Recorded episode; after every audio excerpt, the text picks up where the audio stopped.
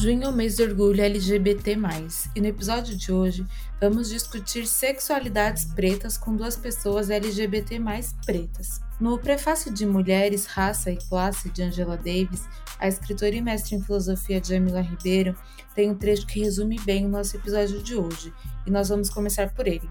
A visão de ativista aguça seu olhar. Exemplo disso, Mulheres, Raça e Classe é uma obra fundamental para se entender as nuances de opressões.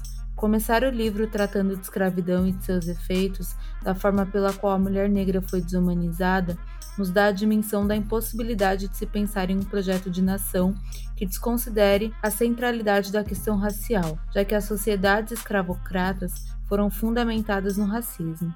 Além disso, a autora mostra a necessidade da não hierarquização das opressões, ou seja, o quanto é preciso considerar a intersecção de raça, classe e gênero para possibilitar um novo modelo de sociedade.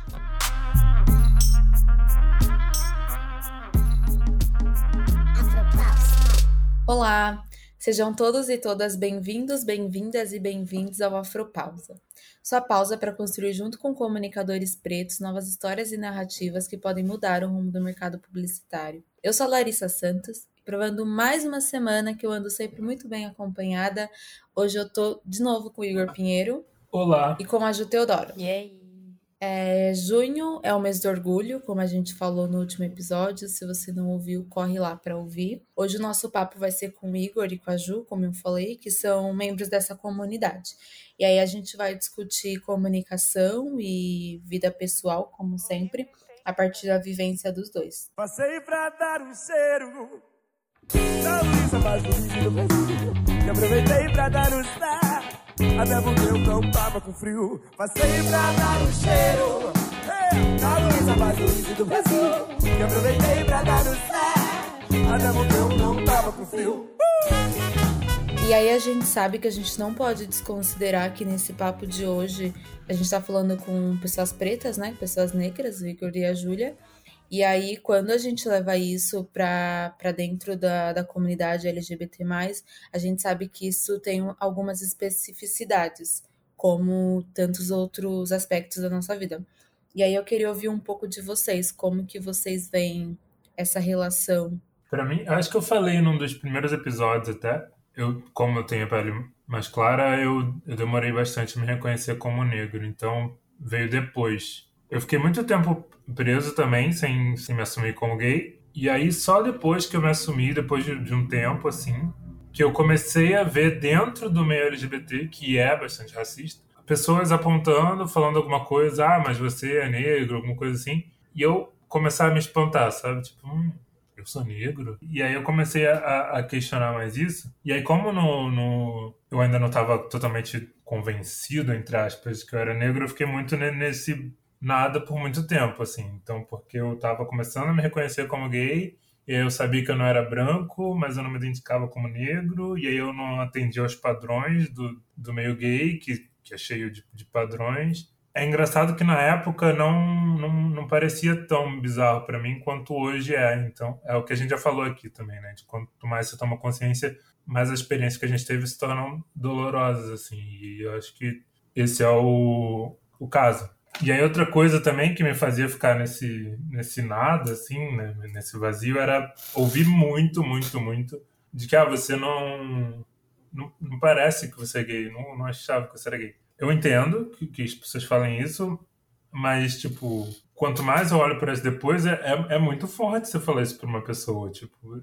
E aí, mais ainda, eu, me, me eu, eu, tinha dificuldade de entender o que, que eu era, né? As pessoas não me viam como gay, as pessoas me viam como negro às vezes, mas eu não me via como negro. Eu acho que é por conta desse estereótipo que a gente tem em relação a tudo. A gente teve até algumas conversas essa semana sobre isso, da, da construção, né, de, de pessoas gays negras. Então, é como se fossem dois estereótipos. Você tem ou o, o negro forte, grandão, que, que não parece gay, geralmente com a pele mais escura, que você vê como totalmente como objeto, ou você tem o gay afeminado, o que eu tenho pensado recentemente, para dar um exemplo, foi em, em, Sex Education, por exemplo, que tem o, o Eric, que é um personagem ótimo, série ótima também. Mas quando eu vejo as pessoas, principalmente brancas, idolatrando muito ele, eu paro pra pensar que ele é um desses estereótipos, sabe? Ele é o gay negro afeminado, que tem a família que não aceita, que no colégio ele, é, ele se solta mais, e aí se veste do jeito que ele quer, usa maquiagem e tal. E aí ele se apaixona por um branco, e esse branco também era meio errado, e aí você vê a redenção desse branco através do amor por esse cara. Toda essa problemática de estereótipos me, me fez ficar nessa confusão por um tempo, assim.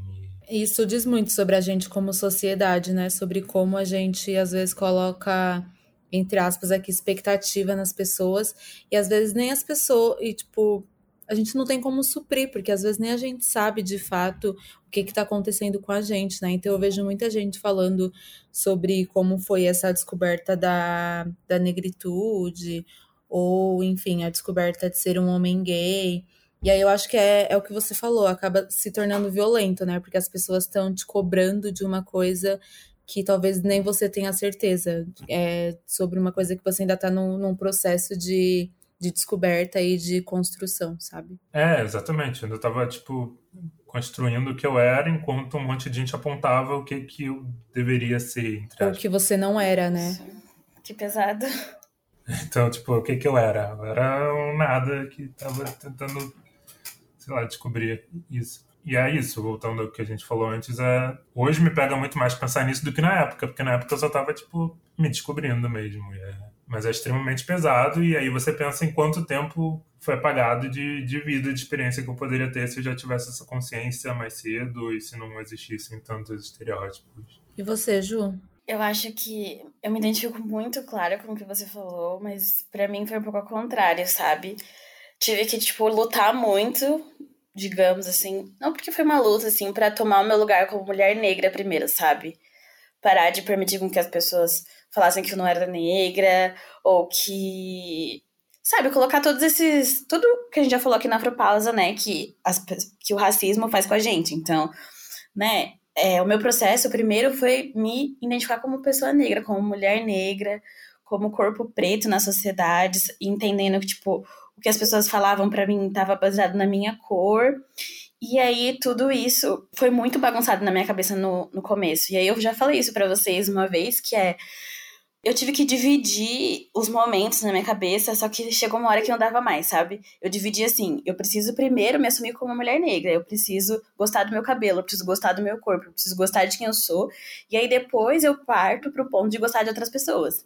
Mas a gente vai crescendo, a gente tá na escola, a gente tá no ensino médio, tá todo mundo beijando, tá todo mundo transando, e aí a gente, tipo, explode a cabeça, sabe? Antes de enxergar a minha sexualidade, as pessoas já estavam me sexualizando, sabe? Então, como mulher preta, eu via os meus parentes falando, ah, vai ter que esconder embaixo da cama. E eu pensava, gente, e, é, e aí eu até falei já disso hoje, e até pode colocar como afrodica no final, que é o TEDx da Nathalie Neri, que ela fala da mulata que nunca chegou. Só que quando a gente pensa nessa figura da mulata, né, do peito da bunda, tipo, pra mim essa coisa chegou, sabe? Então, quando eu tinha lá os meus 14 anos, eu comecei a ter peito, comecei a ter bunda, comecei a ser muito sexualizada pelas pessoas ao meu redor, só que eu não era desejada desejada no sentido de, tipo, todo mundo perdendo o bebê, todo mundo começando a falar das coisas, e eu não era. E aí, tipo, nessa época eu nem conseguia pensar se eu gostava de menina ou de menino, sabe? Uhum. O meu primeiro contato com essa coisa de, de afetividade e de sexualidade foi muito violento por causa da raça. As pessoas falavam para mim, se eu fosse desse jeito, né, quando você crescer, você vai ser de um jeito que se eu fosse, eu não ia casar. E eu pensava, gente, por que, que todo mundo casa e as pessoas já estão falando que eu que não vou casar?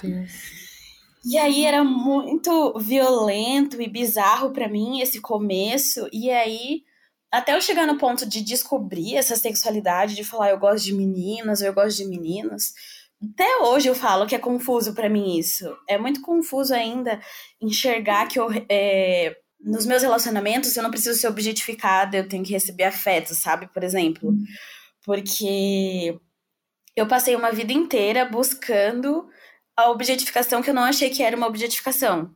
Eu achei que era desejo que as pessoas tinham por mim. Eu passei uma vida achando, por exemplo, que eu era sexual, por exemplo, porque ninguém tinha vontade de, tipo, transar comigo e me desejava, mas não era assim, sabe? Isso não era verdade. Isso só é o racismo fazendo com que a sexualidade virasse mais uma coisa ruim na minha vida como mulher preta, sabe? E aí é aquele negócio que a gente falou, tava falando agora há pouco, da, do livro da Angela Davis, que ela fala assim que é, raça é o jeito que vive a classe, e raça é o jeito como eu tive que viver minha sexualidade também, sabe? Então, eu falo, até hoje eu sou muito confusa. Se as pessoas perguntam qual é a minha sexualidade, eu falo que eu sou bissexual. Mas se é, um dia eu parar para analisar isso, talvez eu nem seja. Talvez eu seja uhum. pansexual, porque eu já fiquei com pessoas que se assumiam de diversas formas. E quem sou eu também para tipo tirar dessas pessoas o que elas eram e transformar e encaixar elas dentro dos meus padrões de gosto de homem de mulher, sabe? Então eu já falei demais aqui, passou um começo de podcast, mas eu acho que o jeito como a minha sexualidade se manifestou foi muito mais pautado na raça no começo do que na própria questão LGBT em si, sabe? Porque eu nem tinha contato, não tinha referência, não tinha nada para questionar isso no começo da, de tudo, sabe? No começo da minha vida, assim. É, esse ponto que a Júlia falou de, de não ser sexualizado também pegou muito por muito tempo, com base no que a Júlia falou agora. Como é comum a gente reparar que, tipo, LGBT mais não tem essa vivência de adolescência amorosa, sabe? Normalmente o, o, primeiro amor não é na adolescência, o físico pelo menos, né? Pode ter um platônico e tal. Uhum. Mas tipo, namoradinho de escola. Sim. Não não existia assim, pelo menos eu acho que hoje tá ficando mais fácil, tal. E hoje você começa a ver séries sobre de romance adolescente, LGBT+, e tal, mas como, tipo, a adolescência é uma fase completamente diferente, assim, pra maioria. Viver mundão tá ligado que é caso sério, dando a cara tapa e às vezes sem ter critério. Levar o legado sendo parte do mistério, trabalhar pra prosperar, ascensão do império. É, falando sobre série, eu lembrei de This Is Us, né? Eu tô na quarta temporada.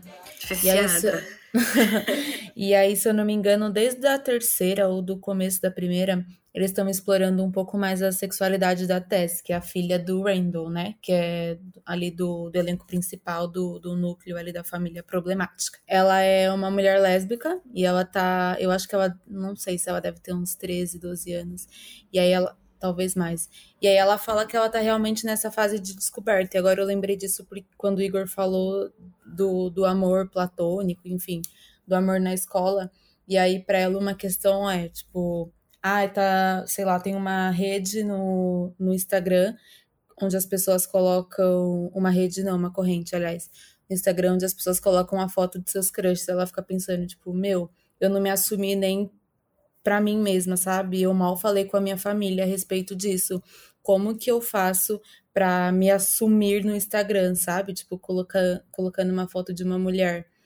E aí fala um pouco sobre, sobre como é esse processo para ela, sendo uma mulher negra e nova, né? Que tá, que tá realmente nessa fase de descoberta. O mais louco disso, eu sei que algumas pessoas podem ou não se identificar, mas eu falava dos meus amigos que, ah, eu era bissexual e tal.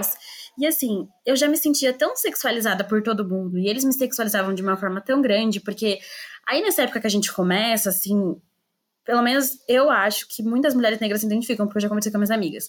Mas quando a gente começa essa vida, assim, de, tipo, beijar as pessoas, eu, como mulher negra, comecei a beijar todo mundo, sabe? Tipo, comecei a ficar com todo mundo, porque eu falei, pronto, agora que alguém me quer, todo mundo que me quiser vai me ter.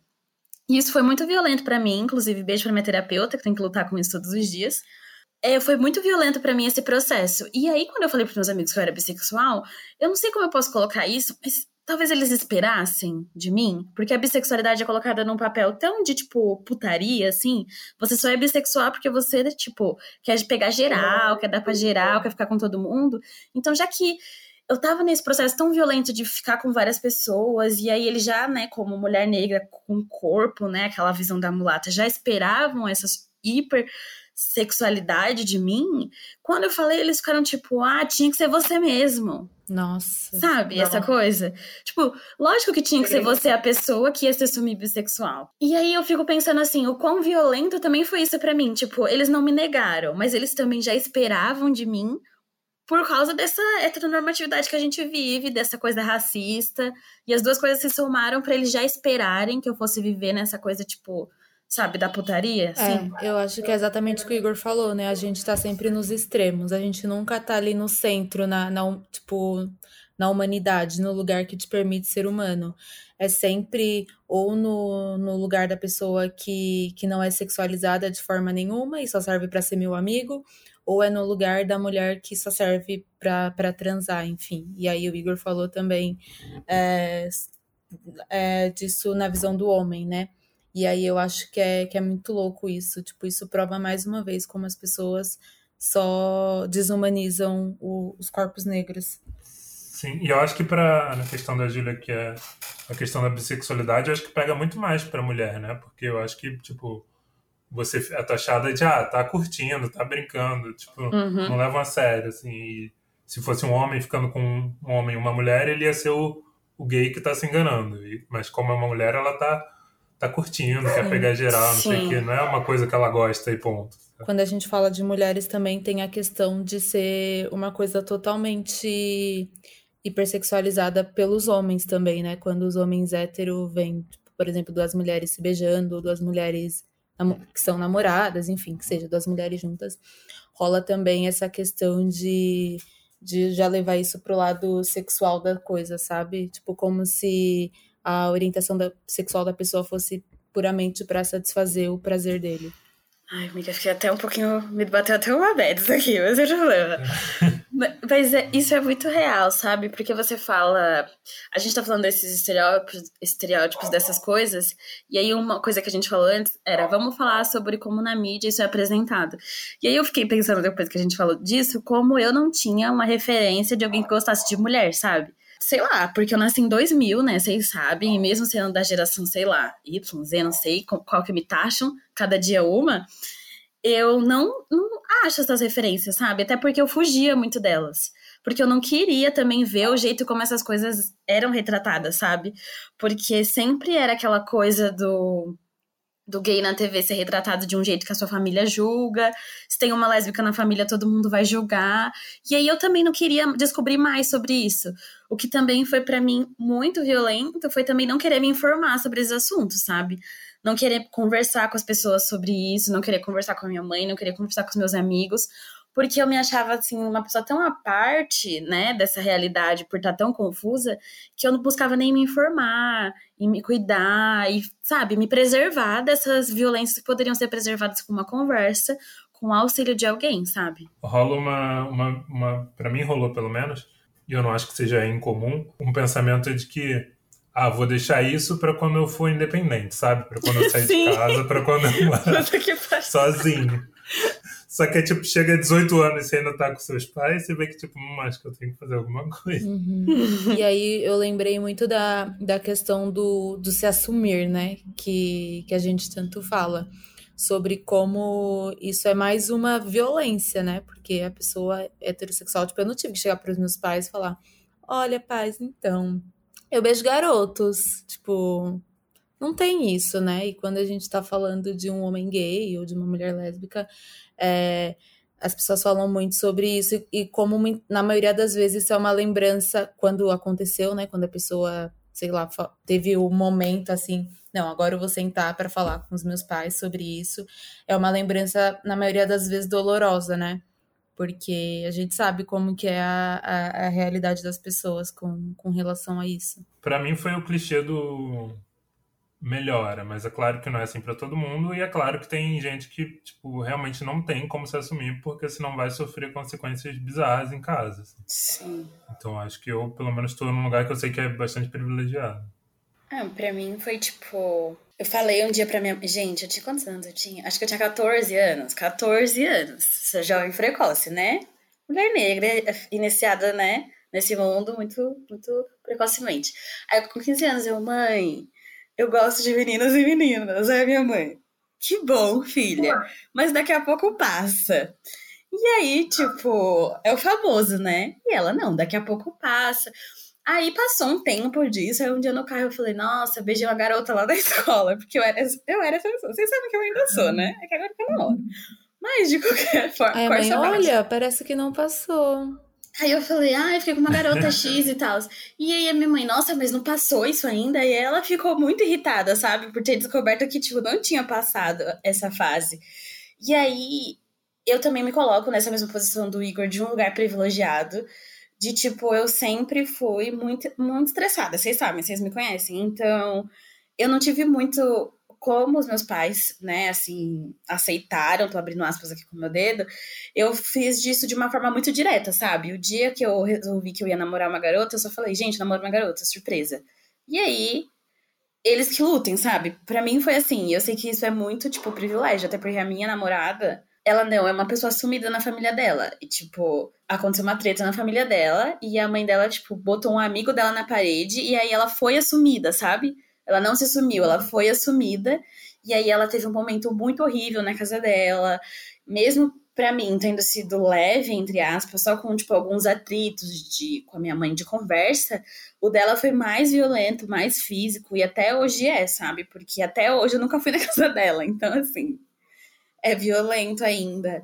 E principalmente porque ela é uma mulher negra, principalmente porque ela tá no estereótipo da sapatão. E ela é uma mulher negra, então eu já vou chorar que eu tô com saudade dela, mas é aquela coisa assim, amigos, do tipo, estar com uma mulher negra que tá nesse. que é lésbica, que tá nessa situação de sair do armário, de se aceitar, de se assumir, tipo, pra ela, ela é assumida. Mas como ela não é assumida pro mundo, ela ainda é uma pessoa, tipo, que sofre muito, não só na área da sexualidade, ainda em muitas áreas.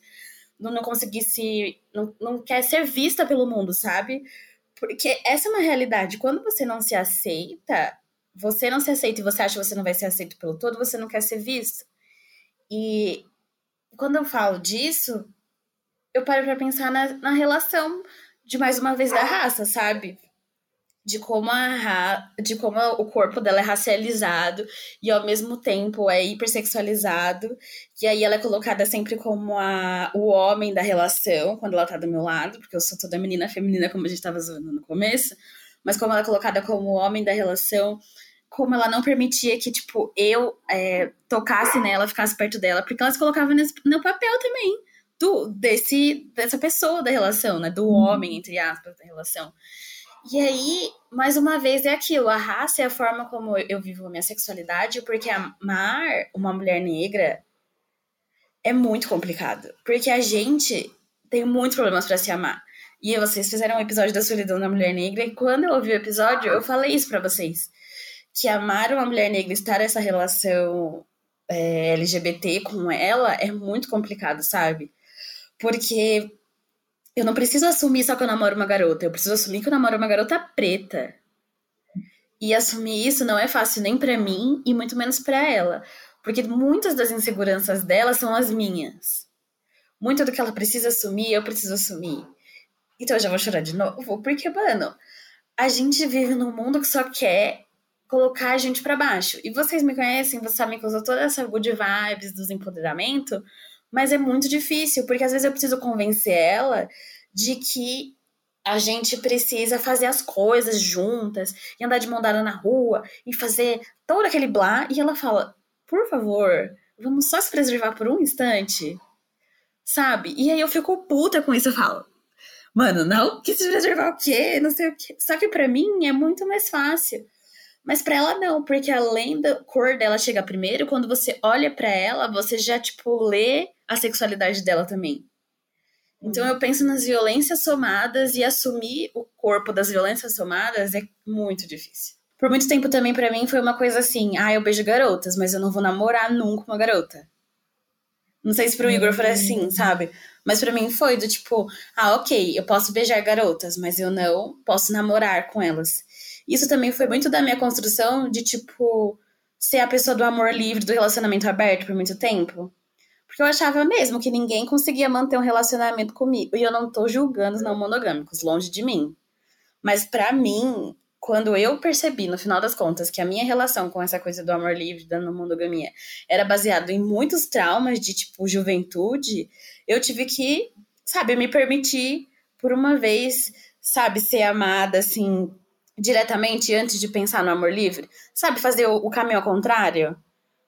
Eu tô fazendo isso hoje, o caminho ao contrário é hoje. Eu hoje vivo numa relação monogâmica que está a evoluir para quando eu me sentir confortável, de talvez abrir e tudo mais. Mas assim, eu, eu fiz o caminho inverso. Do tipo, de começar achando que eu já tinha nascido pro amor livre, que eu já tinha nascido para tudo isso, assim, de pegar geral, sabe? Eu parti do princípio de que eu era de todo mundo. E aí, por uma vez, sabe, ser de alguém, numa coisa do afeto, aquela coisa. Foi importante para mim, sabe? E, e aí, a partir disso, eu começar a questionar os aspectos do, das construções do relacionamento, do, do, sabe? Tipo, que a gente conhece, mas não é o objetivo do episódio de hoje falar disso, e nem é do Afropausa, mas que a gente conhece sobre amor livre e não monogamia, mas eu tive que fazer esse caminho, sabe? para alcançar o, o momento de que você entende que o seu corpo também merece receber afeto. De que o seu corpo uhum. preto merece ser amado, merece ser cuidado. E de que a pessoa com quem você se relaciona, ela não tá com você só pra transar. Ela tá com você porque ela te ama. Eu não, eu, eu demorei muito porque eu nunca fiquei com, com mulher. Então. Ah, fiquei, tipo, você nem... Golden Star, amigo, você é tudo. Eu queria nem... ser assim. eu queria, juro. Nem beijar, tipo, então. Então demorei muito para descobrir tudo. Então aí um ponto que eu me identifico é essa questão de tipo de ter esse começo de, de descobrindo a sexualidade, tipo ser tudo muito sexualizado até eu entender tipo o que que seria um, um relacionamento, etc. Então, nesse ponto eu identifico, mas no, no anterior não, porque eu, só, eu demorei muito para ficar com, com um cara e, tipo, eu nunca tinha ficado com, com mulher.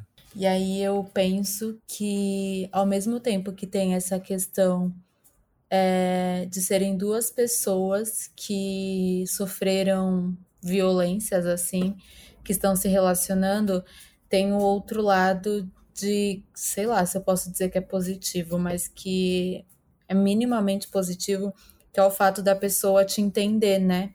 E eu penso muito sobre como isso deve ser para você e para Tamires, ao mesmo tempo que vocês duas enfrentaram violências em graus diferentes, como você mesmo falou, é, sobre é aquele famoso ditado que as pessoas dizem, mas que, ó, que sempre levam para o lado muito romantizado da coisa do o amor preto cura.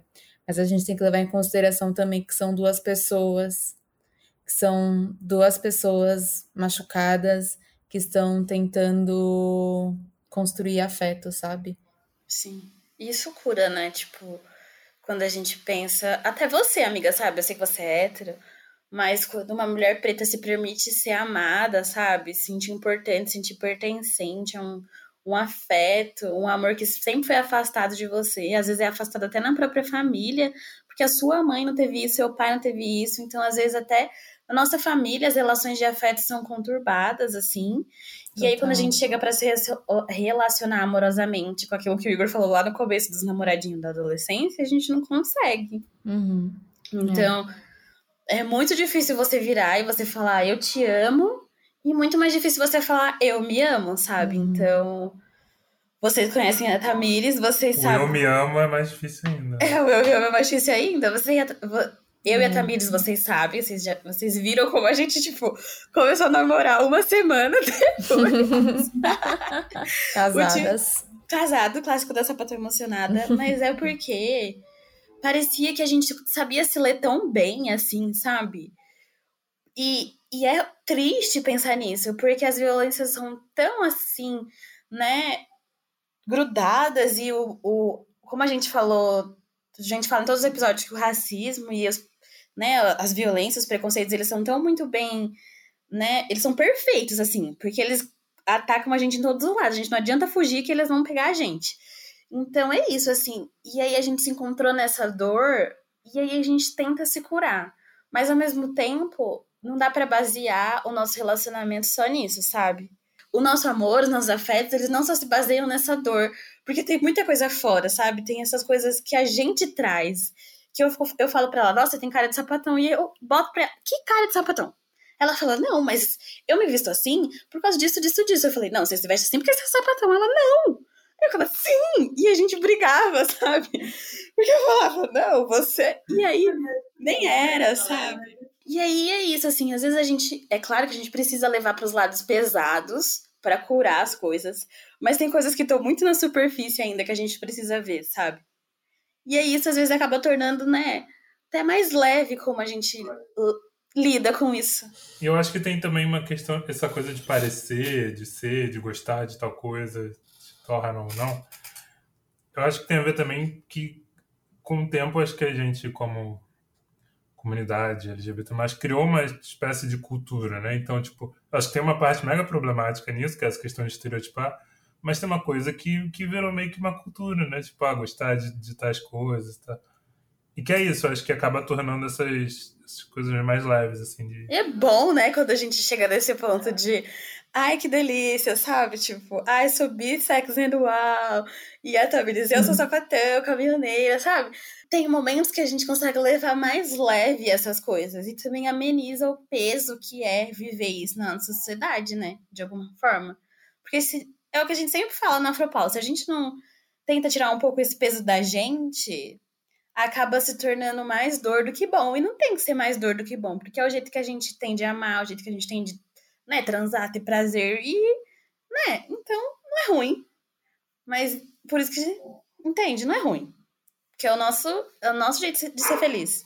Ai, foi muito clichê agora, mas é isso. Não, mas é, tipo, se a gente não fizer isso, a gente não é gente. É, e é o que é a gente estava conversando com, com o Lê no, no episódio passado também. Tipo, você começa a se moldar para para ser tudo que você não é.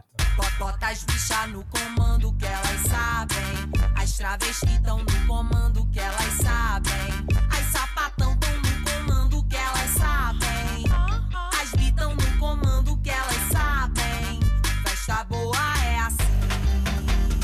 E aí, como bons comunicadores, né? Uhum. É, pois Júlia é Relações Públicas e Igor é jornalista. É verdade. Ai, a gente está na diversidade aqui da comunicação. é isso. É, não tem como a gente falar sobre, sobre isso sem levar para a nossa indústria, né? E aí eu queria saber a, a visão de vocês em relação a, a tudo isso. A gente falou muito sobre estereótipos, né? E aí isso me lembra que publicidade reforça estereótipos, né, o tempo todo, tanto negativos quanto, quanto positivos. Que me pegou quando eu comecei a trabalhar com publicidade, porque, tipo, eu sou de jornalismo e eu, eu trabalhei por seis anos com edição num canal de TV de esportes. A maioria eram homens héteros, muito héteros. O que eu acho que tem, que tem totalmente a ver com eu ser do jeito que eu sou hoje e ter esse questionamento de eu não parecer ser gay, etc. E ela era engraçado que eu, ao mesmo tempo, não tive tanta, tanto problema em me assimilar, porque as pessoas, pelo menos no, no, no setor que eu trabalhava, eram muito unidas e, e sempre foi muito de boa. Mas aí tem outros problemas de, de, preconceito, né, no ambiente de trabalho, que é tipo, no ambiente de jornalismo esportivo especificamente, que a mulher lésbica era completamente mais aceita, né, porque na cabeça do, do homem hétero ela estava mais próxima do, do que ele é. Total. E... Mas enfim, aí isso me ajudou a mudar hoje e eu acho bizarro como, como não é uma questão trabalhando em agência de publicidade, tipo, eu acho que o ambiente de agência de publicidade ainda é muito hétero, muito branco, mas tem um pouco de inclusão, pelo menos de. Não vou falar LGBT, mas eu acho que de LGB, pelo menos. Um é, pouco. então, tem uma questão aí, né? Que é. Eu entendo o que o Igor quer dizer, tipo, no sentido de Acho que é até uma, uma falsa, entre aspas, inclusão, né? Porque a gente vê muita, muitos homens gays brancos, só que quando a gente leva isso para a questão racial da coisa, eu não sei se isso ajuda tanto, sabe? Porque essas pessoas, às, às vezes, na maioria das vezes, elas não têm consciência racial nenhuma, né? E aí, obviamente, que elas vão ser racistas e, e reproduzir discursos, discursos racistas. Então, acho que as pessoas usam isso muito como uma forma de, de minimizar as coisas, né? Olha como somos inclusivas, a gente fez um comitê de diversidade. E aí você vai ver a foto, três gays brancas e três lésbicas é, brancas nossa. e uma mulher bi branca. É porque, tipo, que é bizarro. eu vou falar isso rindo porque eu tô achando engraçado, mas é super pesado. Que, Sim. Quando a gente entra nesses lugares, tipo, a gente para de sofrer LGBTfobia, só que a gente começa a sofrer mais racismo. Sim. Mais ainda. Nossa, e aí, tipo, é tipo fica leve por um lado, sim, mas, tipo, por outro, pesa muito também. E aí entra o paradoxo mesmo que a, que a Lari estava colocando, de, tipo, é um lugar um pouquinho mais diverso, mas que, na verdade, tem bastante problema em relação ao preconceito, E eu acho que voltando ao que a Lari levantou a questão, né? É, quando a gente vê o que vai para a rua, a gente vê problema pra caceta. E aí, tipo, a gente vê que não tá, não tá tudo, tudo certo, que a gente ainda tem que conversar bastante. E em relação à representatividade na, na comunicação, acho que tá, tem pouco ainda. A gente chama as pessoas para falar só no mês do orgulho. E quando é fora do mês do orgulho, a gente tem sempre as mesmas pessoas né, do, do meio LGBT falando, falando disso. Acho que mesmo agora, quando, quando começam a incluir mais pessoas também, são sempre as mesmas pessoas. Eu concordo, amiga. Eu acho que é isso. A gente vê as mesmas, os mesmos gays, as mesmas lésbicas, os mesmos bissexuais em todas as propagandas, fazendo todos os public posts agora nessa época do ano. E não tem problema, assim, tipo, por um lado não tem problema, porque, né, precisava. Mas por outro tem, porque, assim, não, não são só essas pessoas, e essas pessoas não representam todos. É o que a gente sempre fala, os negros são diversos, eles não vão concordar com o que a gente fala aqui sobre totalmente sobre negritude. E nem as pessoas do LGBT vão concordar com o que a gente fala 100% aqui. Mas, né? Acaba sendo a, a falsa a falsa inclusão, né? Sim. Ficar muito ali no, no superficial e aí não leva pra. Eu acho que tem muito a ver também com o que a gente falou da, da interseccionalidade, né? Tipo, tá bom, vocês contrataram homens gays brancos e, e as outras pessoas, né? De, dos outros grupos é, sociais. É, e aí, isso me lembra também uma situação que eu já presenciei várias vezes, né? Na agência mesmo que é tipo, ah, vamos é, abrir uma vaga, estamos procurando pessoas para trabalhar. E aí, quando você vai ver, é outra pessoa branca. E aí você fala, putz, um branco, mais um branco. E aí eles falam, ah, mas é gay. Ah, mas ela é lésbica, tipo.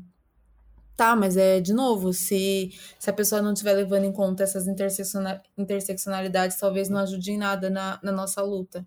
É o que o Igor falou, tipo, as pessoas vão ter mais esse, esse senso de que a diversidade aumentou, mas aumentou em que sentido, sabe? Tipo, as pessoas pretas ainda continuam sofrendo essas violências diárias. É, isso tem uma coisa que eu posso dizer com.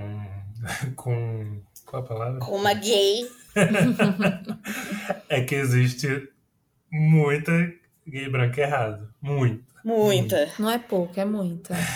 E eu acho que é problema em, eu acho que é problema de, de machismo acho que, é e racismo, mas eu acho que é problema de ser homem mesmo. Acho que com.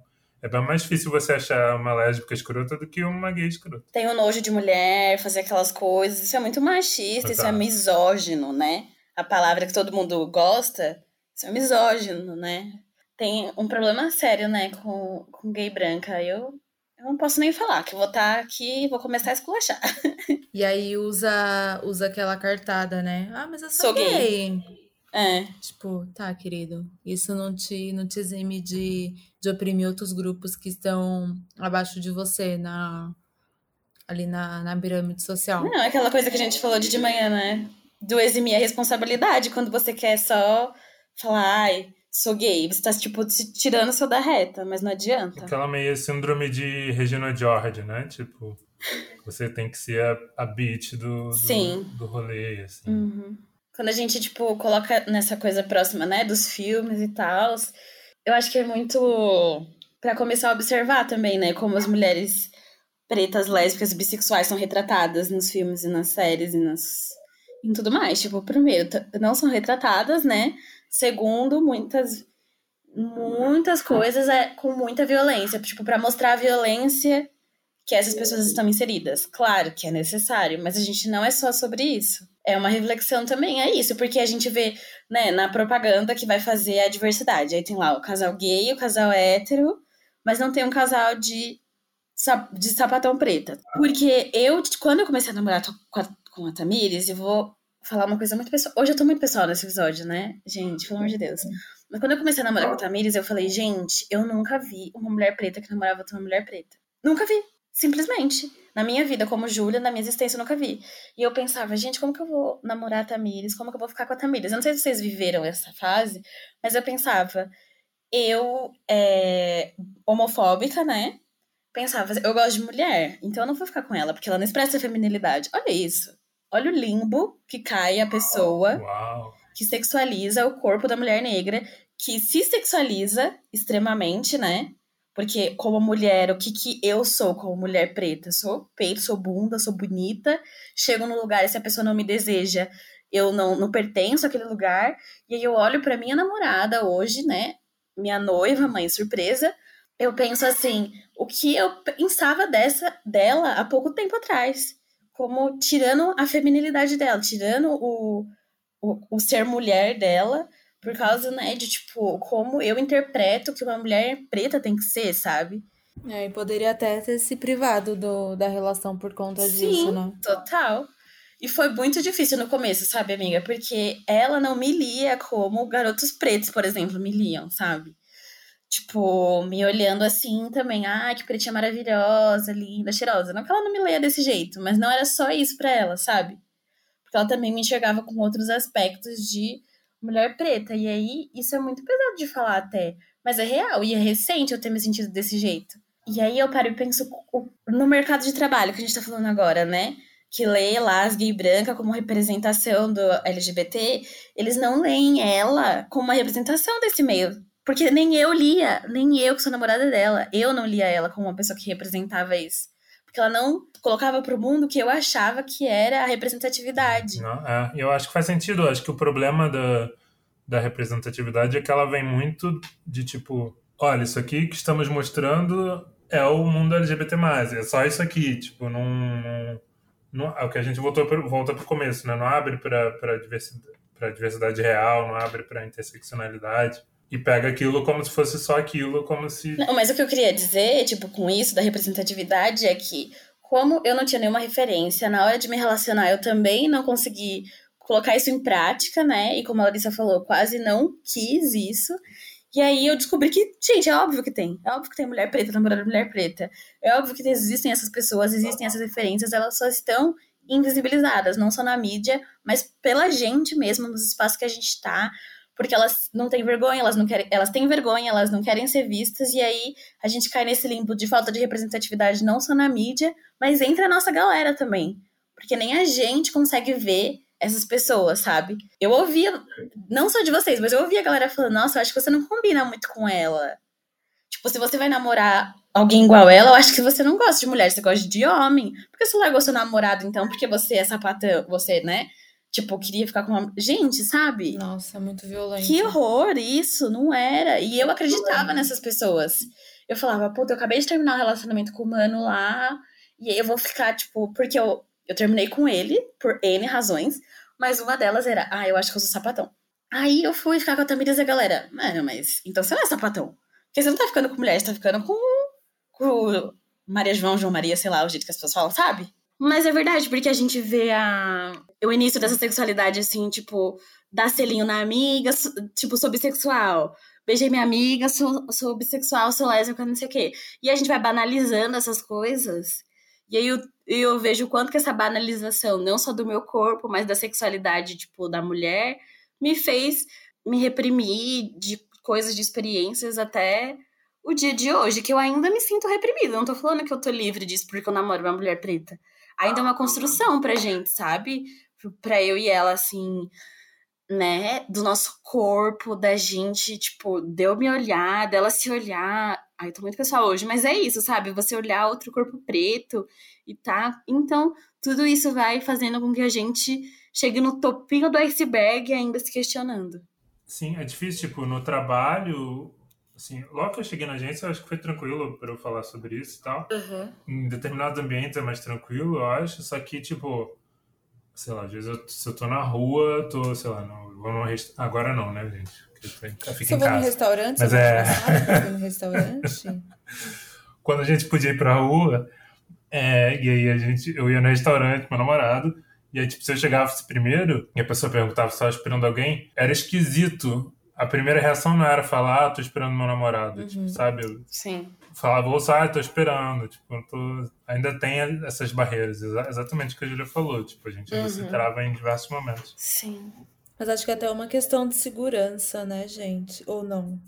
No sentido de aqui eu posso ser quem eu realmente sou, porque eu tô num ambiente saudável, E aqui nesse ambiente eu acho melhor não. E aí, óbvio que eu acho que isso é uma coisa muito inconsciente, né? É, mas é isso, será? Talvez. É, eu acho que tem, tem isso da segurança, mas por que, que eu não me sinto seguro falando isso numa hamburgueria na Augusta, sabe? Tipo... Total. É. É, isso é meio, isso é meio mais ou menos, assim. Eu acho que todo o papo de hoje é, tipo, sabe, um grande questionamento. E quem é LGBT vai se identificar com esse grande questionamento que a Larissa, que gosta de concluir as coisas, nem vai conseguir concluir direito, porque é isso, não tem uma conclusão. A gente ainda está se formando, está se criando, está se fazendo em cima disso. E com certeza, se daqui a um tempo a gente ouvir esse episódio, vão ter outras coisas que a gente vai questionar. Porque eu tenho 19 anos, então assim, eu acho que se eu ouvir esse episódio daqui dois dias, eu já vou estar. Ah, não, mas eu não, não sei se é isso mesmo.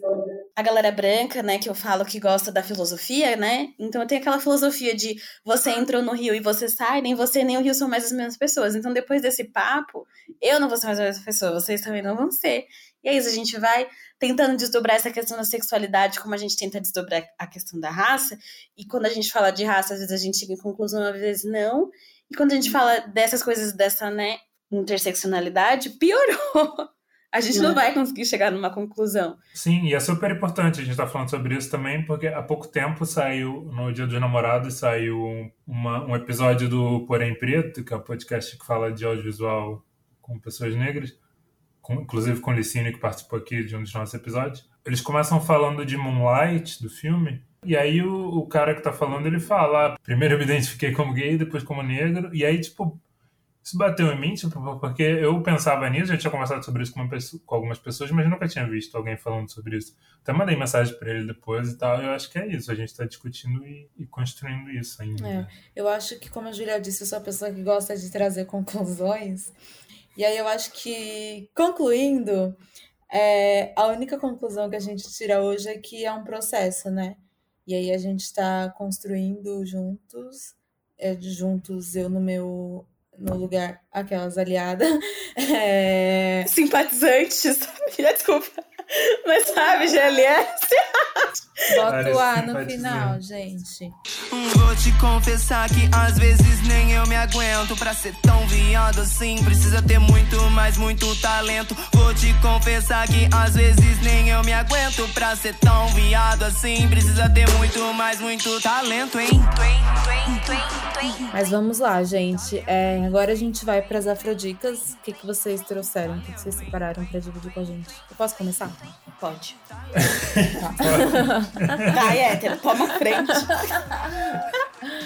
Ai, gente, tá. É, durante o papo que a Júlia falou sobre, sobre como é essa construção né, da, da mulher negra, bissexual ou lésbica, enfim, eu lembrei de A Hot Getaway, né? E aí ela não é uma série que é protagonizada só por pessoas pretas, mas tem a Viola Davis, que é, nossa, perfeita. E acho que a série traz, traz muito disso, sabe? Como, de como ela é uma mulher negra, é, bissexual, potente. E aí eu acho que a série explora com com muita sensibilidade essa questão e, e como que foi essa, essa descoberta para ela. E aí a Julia falou também sobre, sobre a família, né? E aí mostrava também essa questão de como a família dela recebeu isso e como é, esse lado dela entre muitas aspas assim agressivo que o estereótipo que colocavam nela foi construído e, e moldado a partir de não da forma como ela realmente era ou da forma como ela se via, mas como a sociedade via ela, sabe?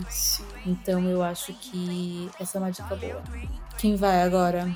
Pode ser você, Igor. Uma série que tá na Amazon Prime, que é Pequenos Incêndios por Toda Parte. Que é baseada no livro com o mesmo nome, só que no o livro. livro. Tudo. Tô lendo, é tudo. Então, só que no livro as duas são, são brancas, né? E aí na série eles colocam uma das mulheres como a Carrie Washington. E aí tra trazem uma questão racial também pra série, que é muito legal. E também trata de, de personagens LGBTs e tal. Então é, é bacana, é curto, tem oito episódios, eu vi de uma vez e é intrigante. É meio novelão, assim, mas tá ótimo. A minha primeira afrodica é o vídeo que eu citei durante o nosso papo, que é o TEDx da Nathalie Neri, que é o da mulata que nunca chegou. Só de falar já fico arrepiada, porque é muito bom. Eu Sim. vi antes da gravação e. Porrada, né? Sim. Tem tipo 10 minutos, só que ela tipo, É, acaba. ela, é, se- é aquela coisa, se me atacar, eu vou atacar, ela atacou e vocês. E dá um nervoso das pessoas rindo na plateia. Nossa, eu fiquei muito angustiada da primeira vez que eu vi com isso.